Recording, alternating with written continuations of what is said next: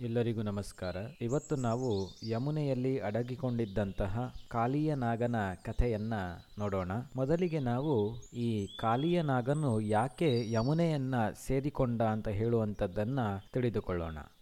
ಹಿಂದಿನ ಕಾಲದಲ್ಲಿ ಗರುಡನಿಗೂ ಮತ್ತು ಸರ್ಪಗಳಿಗೂ ಒಂದು ಒಪ್ಪಂದ ಆಗಿತ್ತು. ಆ ಒಪ್ಪಂದ ಯಾವುದರ ಕುರಿತು ಆಗಿತ್ತು ಅಂತ ಕೇಳಿದ್ರೆ ಗರುಡನ ಸರ್ಪಾಹಾರದ ಕುರಿತಾಗಿ ಆಗಿತ್ತು. ಆ ಒಪ್ಪಂದದ ಪ್ರಕಾರ ಪ್ರತಿ ತಿಂಗಳು ಕೂಡ ನಿರ್ದಿಷ್ಟವಾದಂತಹ ಒಂದು ವೃಕ್ಷದ ಅಡಿಯಲ್ಲಿ ಒಂದು ಹಾವನ್ನ ಗರುಡನ ಆಹಾರವಾಗಿ ಸಮರ್ಪಿಸಬೇಕಾಗಿತ್ತು. ಈ ನಿಯಮಕ್ಕೆ ಅನುಸಾರವಾಗಿ ಪ್ರತಿ ಅಮಾವಾಸ್ಯೆಯ ದಿನ ಸಕಲ ಸರ್ಪಗಳು ತಮ್ಮ ರಕ್ಷಣೆಗಾಗಿ ಮಹಾತ್ಮ ಗರುಡನಿಗೆ ಒಂದು ಹಾವನ್ನ ಸಮರ್ಪಿಸ್ತಾ ಇದ್ರು. ಇದಕ್ಕೆ ಸಂಬಂಧಪಟ್ಟ ಹಾಗೆ ಒಂದು ಚಿಕ್ಕ ಕಥೆಯೂ ಕೂಡ ಇದೆ. ಅದೇನು ಅಂತ ಹೇಳಿದ್ರೆ ಗರುಡನ ತಾಯಿ ವಿನತ ಮತ್ತು ಸರ್ಪಗಳ ತಾಯಿಯಾದಂತಹ ಕದ್ರುವಿಗೆ ಮುಂಚೆಯಿಂದಲೇ ಪರಸ್ಪರ ವೈರವಿತ್ತು. ತಾಯಿಯ ವೈರತ್ವವನ್ನ ನೆನಪಿಸಿಕೊಂಡು ಅದನ್ನ ಮುಂದುವರಿಸಿಕೊಂಡು ಹೋದಂತಹ ಗರುಡನು ತನಗೆ ಸಿಕ್ಕಿದ ಸರ್ಪಗಳನ್ನೆಲ್ಲ ತಿನ್ನುತ್ತಾ ಹೋದ. ಇದರಿಂದ ಬಹಳ ದುಃಖಿತರಾದಂತಹ ಎಲ್ಲ ಸರ್ಪಗಳು ಬ್ರಹ್ಮದೇವರ ಮೊರೆಯನ್ನ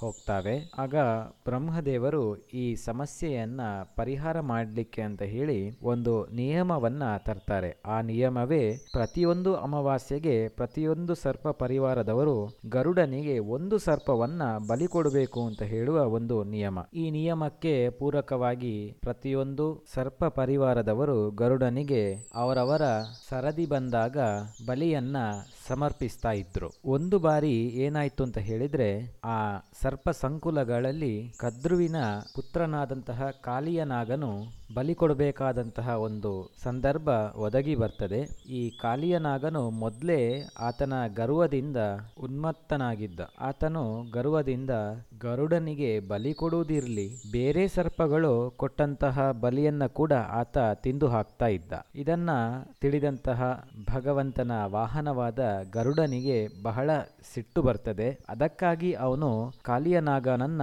ಕೊಂದು ಹಾಕುವ ಸಂಕಲ್ಪವನ್ನ ಮಾಡಿ ಬಹಳ ವೇಗದಿಂದ ಕಾಲಿಯನಾಗನ ಮೇಲೆ ಆಕ್ರಮಣವನ್ನ ಗರುಡನು ಮಾಡ್ತಾನೆ. ಗರುಡನು ತನ್ನ ಮೇಲೆ ಆಕ್ರಮಣವನ್ನ ಮಾಡ್ತಾ ಇರುವುದನ್ನ ಗಮನಿಸಿದಂತಹ ಕಾಲಿಯನಾಗನು ತನ್ನ ನೂರ ಒಂದು ಹೆಡೆಗಳಿಂದ ಕಚ್ಚಲು ಅವನ ಮೇಲೆ ಎರಗ್ತಾನೆ. ಅದಲ್ಲದೆ ಕಾಲಿಯನಾಗನಿಗೆ ಇದ್ದಂತಹ ವಿಷಯುಕ್ತವಾಗಿರುವ ಹಲ್ಲುಗಳೇ ಅವನ ಪ್ರಬಲ ಅಸ್ತ್ರವಾಗಿತ್ತು. ಅದಕ್ಕಾಗಿ ಆತನು ತನ್ನ ಹಲ್ಲುಗಳಿಂದಲೇ ಗರುಡನನ್ನ ಕಚ್ಚಲು ಪ್ರಾರಂಭಿಸ್ತಾನೆ. ಏನೇ ಆದರೂ ಕೂಡ ಗರುಡನಿಗೆ ಯಾವುದೇ ಚಿಂತೆ ಇರಲಿಲ್ಲ. ಯಾಕೆಂತ ಹೇಳಿದ್ರೆ ಗರುಡನು ಭಗವಂತನ ಕೃಪೆಯಿಂದಲೇ ಇವೆಲ್ಲವನ್ನ ಕೂಡ ಮಾಡ್ತಾ ಇದ್ದ.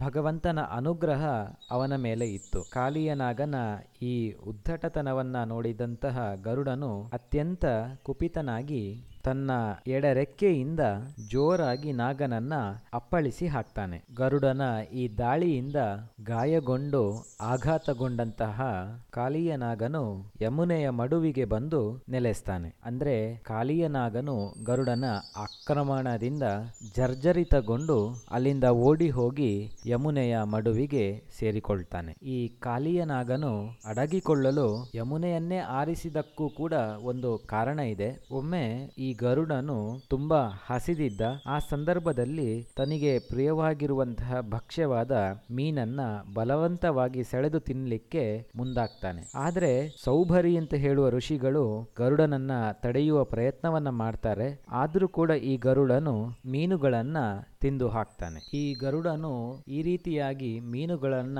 ತಿಂತಾ ಇರುವಂತದನ್ನ ಗಮನಿಸಿದಂತಹ ಉಳಿದ ಮೀನುಗಳಿಗೆ ಬಹಳ ದುಃಖವಾಗ್ತದೆ. ಉಳಿದ ಮೀನುಗಳು ತಮ್ಮ ಸಾವಿನ ಬಗ್ಗೆ ಚಿಂತಿಸ್ತಾ ದುಃಖದಿಂದ ದಿನವನ್ನ ದೂಡ್ತಾ ಇದ್ದವು. ಇದನ್ನ ಗಮನಿಸಿದಂತಹ ಸೌಭರಿ ಮಹರ್ಷಿಗಳಿಗೆ ಬಹಳ ದುಃಖವಾಗ್ತದೆ. ಮೀನುಗಳ ದುಃಖವನ್ನ ಶಮನ ಮಾಡಬೇಕು ಅಂತ ಹೇಳುವ ನಿಟ್ಟಿನಲ್ಲಿ ಗರುಡನಿಗೆ ಒಂದು ಶಾಪವನ್ನ ಸೌಭರಿ ಮುನಿಗಳು ಈ ಸಂದರ್ಭದಲ್ಲಿ ಕೊಡ್ತಾರೆ.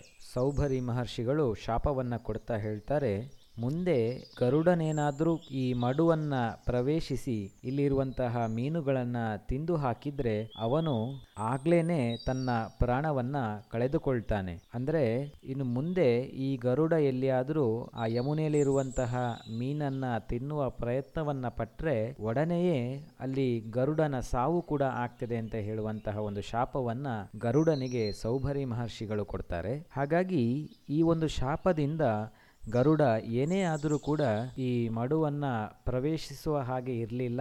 ಅದರಲ್ಲಿರುವ ಮೀನುಗಳನ್ನು ತಿನ್ನುವ ಹಾಗೆ ಇರಲಿಲ್ಲ. ಈ ವಿಚಾರ ಕಾಲಿಯ ನಾಗನಿಗೆ ಅಲ್ಲದೆ ಬೇರೆ ಯಾವುದೇ ಸರ್ಪಗಳಿಗೂ ಕೂಡ ಗೊತ್ತಿರಲಿಲ್ಲ. ಹಾಗಾಗಿ ಕಾಲಿಯ ನಾಗನು ಗರುಡನ ಭಯದಿಂದ ಅಲ್ಲಿ ಬಂದು ನೆಲೆಸ್ತಾನೆ. ಇದಿಷ್ಟು ಕಾಲಿಯ ನಾಗನು ಯಮುನೆಯ ಮಡುವಿಗೆ ಬರಲು ಕಾರಣವಾದಂತಹ ವಿಷಯಗಳ ಕುರಿತಾದ ಕಥೆ. ಧನ್ಯವಾದಗಳು.